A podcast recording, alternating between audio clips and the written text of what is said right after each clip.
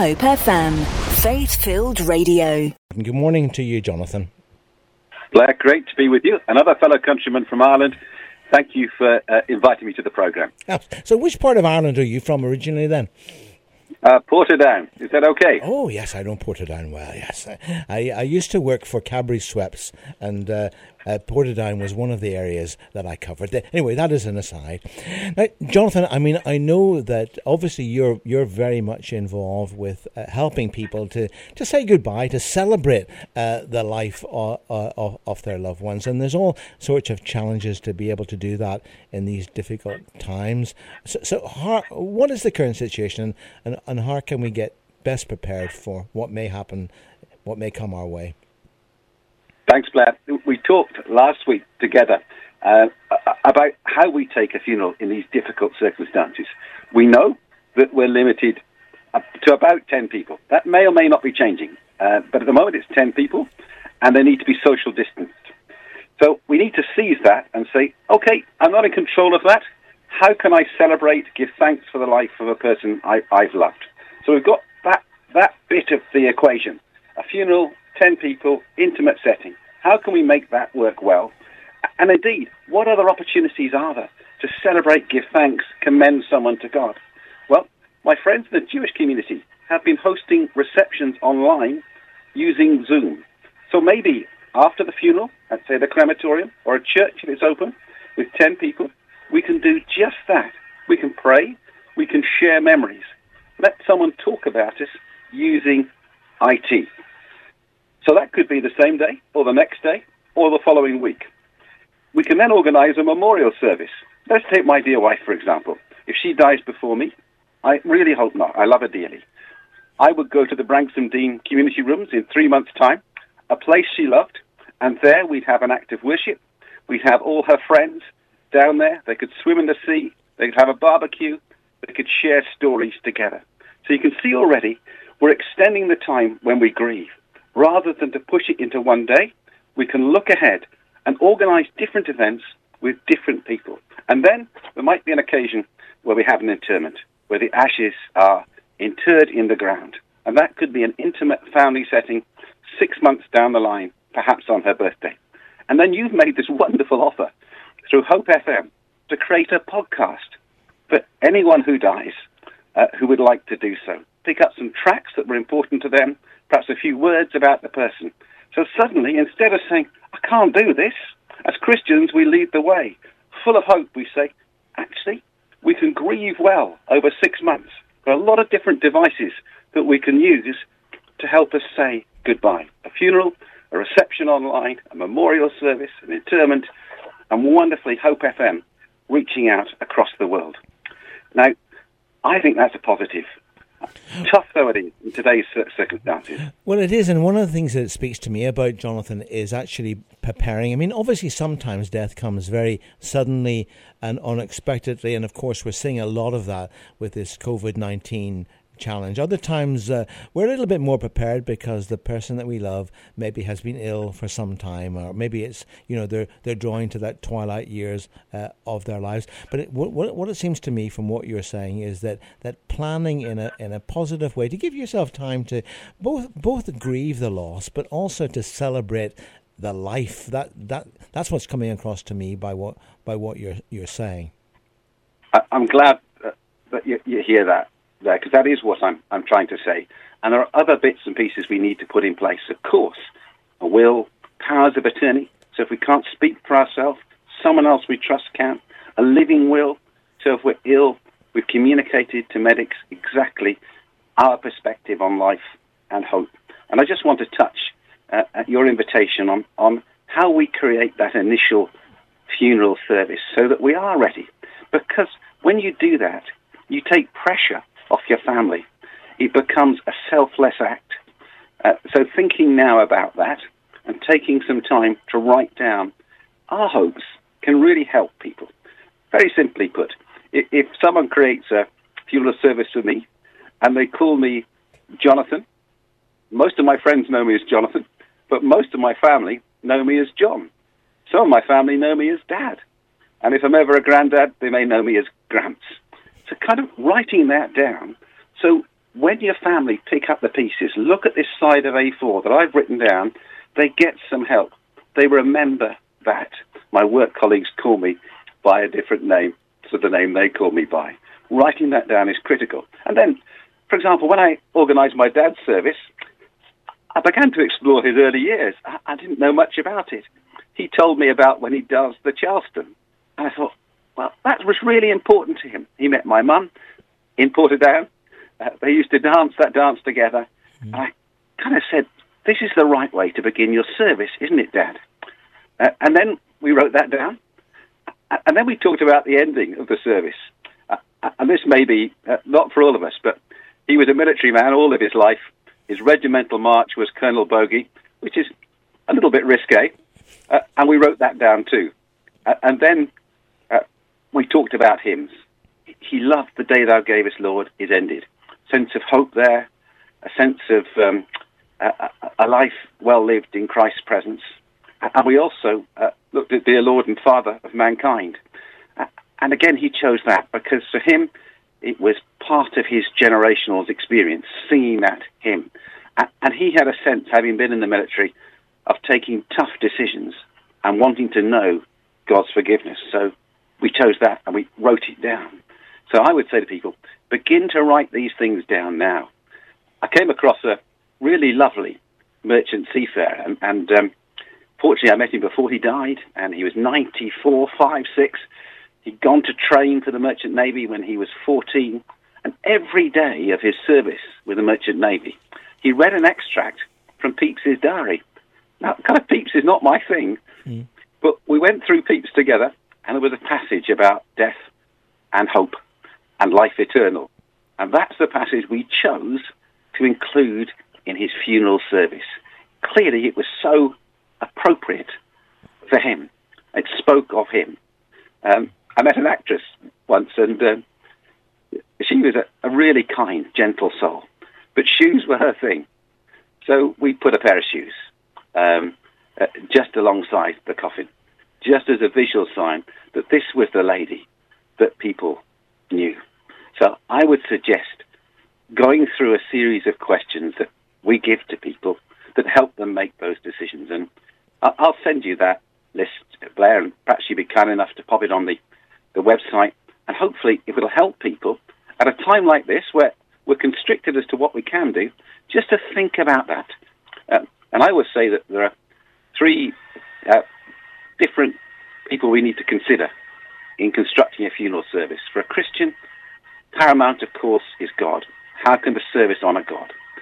Then as the individual, you, you know, it's got to be true about Blair or Jonathan. You know, yeah. if Jonathan's a grumpy old soul now and again, we have to say that in a nice way. Mm. Um, and um, of course, he's got good qualities too. We hope. Uh, and then there's um, those others who are there.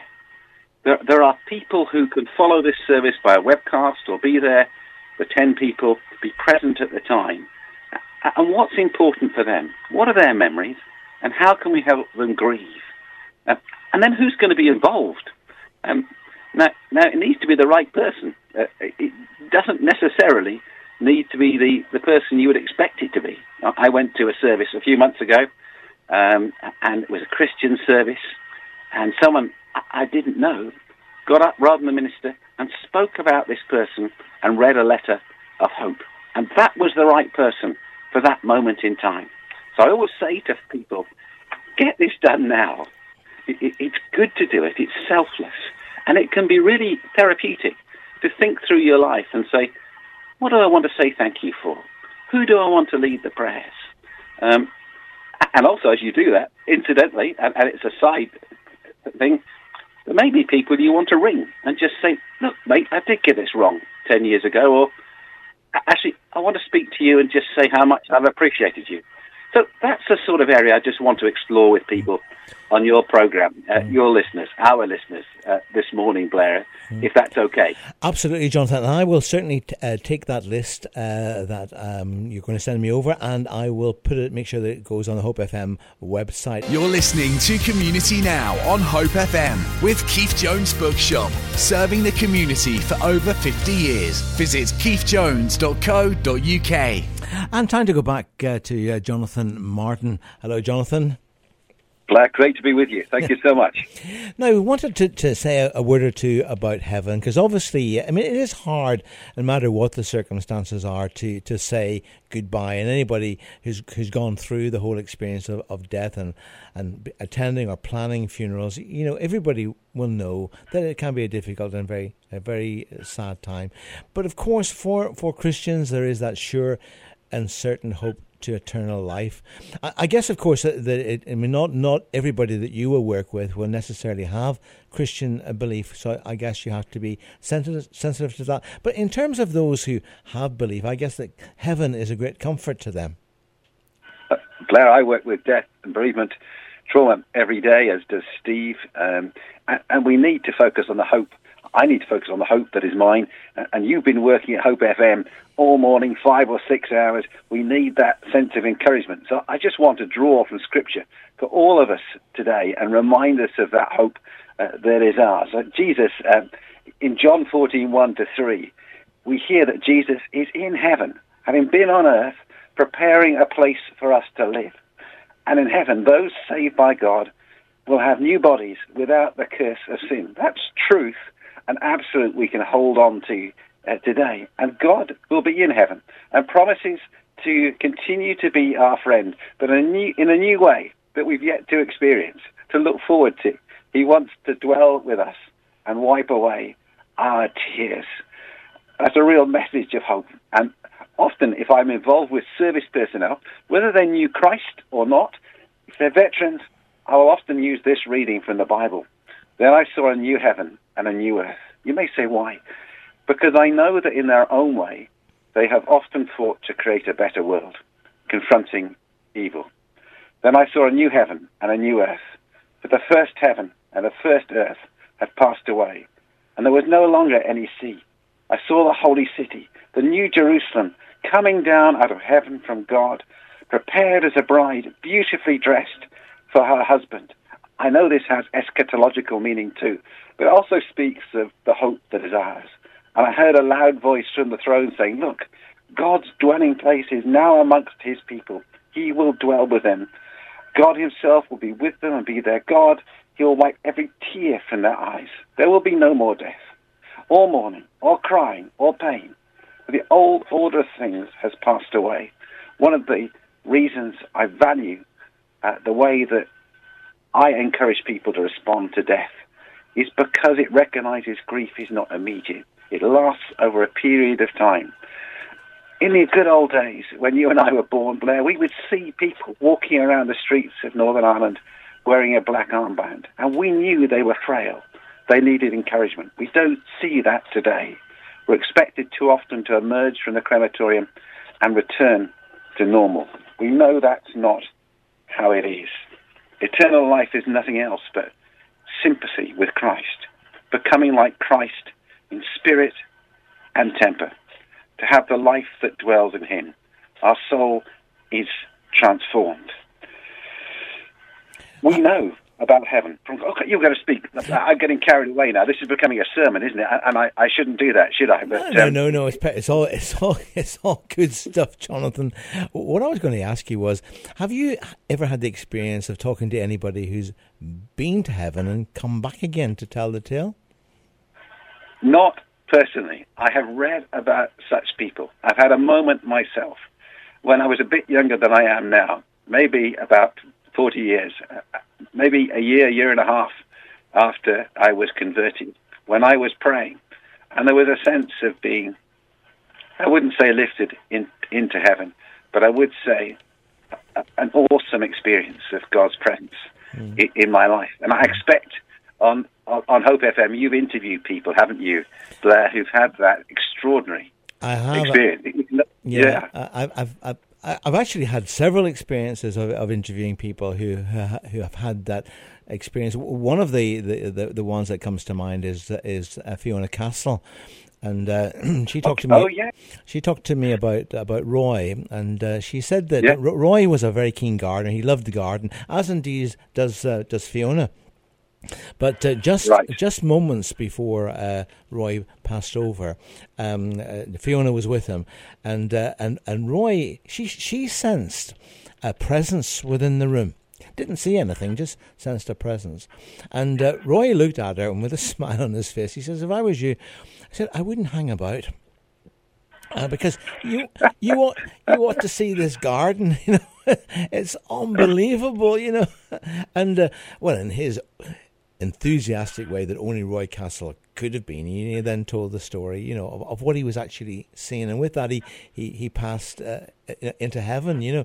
And uh, but I, but I have interviewed other people, and the interesting thing is that they they all talk about similar things. They talk about gardens and vivid colours. They talk about about about wonderful music and so on. The interesting thing is that that none of them ever talk about seeing the face of Jesus. They they experiencing uh, they experienced meeting Jesus, and the way that they described it to me uh, was it was like pure liquid love. Um, and, and again, one of the one of the other stories that comes to mind is the, what I call as the jellyfish man. You know, it's a very famous uh, story where a chap was uh, was uh, in the water and he got stung by jellyfish. He wasn't a Christian but his mother was. And in the in the ambulance, uh, as in his final moments, he saw in neon words uh, the Lord's prayer, and he prayed the prayer, and with that went into the presence of the Lord, and uh, uh and in and in fact. Um, he met he met Jesus, and Jesus said, "Well, you know, um, do you want to stay?" How do you want to go back? When he looked, uh, uh, he, there was a tunnel, and he said he looked at, down this tunnel, and right at the at the end of the tunnel was his mom on her knees praying, and he said, "No," he said, "I, said I really want to stay." But actually, I need to go back uh, because my mother will never know uh, that uh, that uh, I did respond to that Lord's Prayer, I did respond to inviting God into my life. And of course, he then came back and, and has now travels the world uh, telling telling his story and has seen many, many people uh, come to faith because of that story. So, Jonathan, that's a treat maybe you have in store for you. You know, maybe maybe God will send somebody your way. You know, be able to give you first-hand experience of uh, of, of of what heaven is like. Blair, that's a glorious uh, uh, recounting. Daniel and Bertha Castle, Roy's son and, and daughter-in-law, uh, was in our congregation at the Good Shepherd Rossmore uh, many, many years ago now, and, and, they're a precious family. Thank you for recounting that story. And of course, to talk about gardens, um, you're going to have Alistair on next. I was privileged to found Faith Work maybe 15 years ago now, and he too likes his gardening as I do. So that that physical description of heaven is more powerful than anything I could offer, uh, and the sense of garden as a place of beauty and, and music. And perhaps by God's grace, I, I'm sort of tone deaf, really. I was told not to sing at school. Perhaps I'll be able to hear that glorious music and be able to sing in tune uh, alongside you in my new body, alongside you in your new body. So, Blair, thank you so much for for uh, offering us that illustration, that those true um, testimonies well, of how people have experienced heaven. And thank you so much for being uh, my guest. And big thank you to Steve uh, uh, as well. For more inspirational interviews, podcasts, and Hope FM best bits, visit hopefm.com forward slash listen again.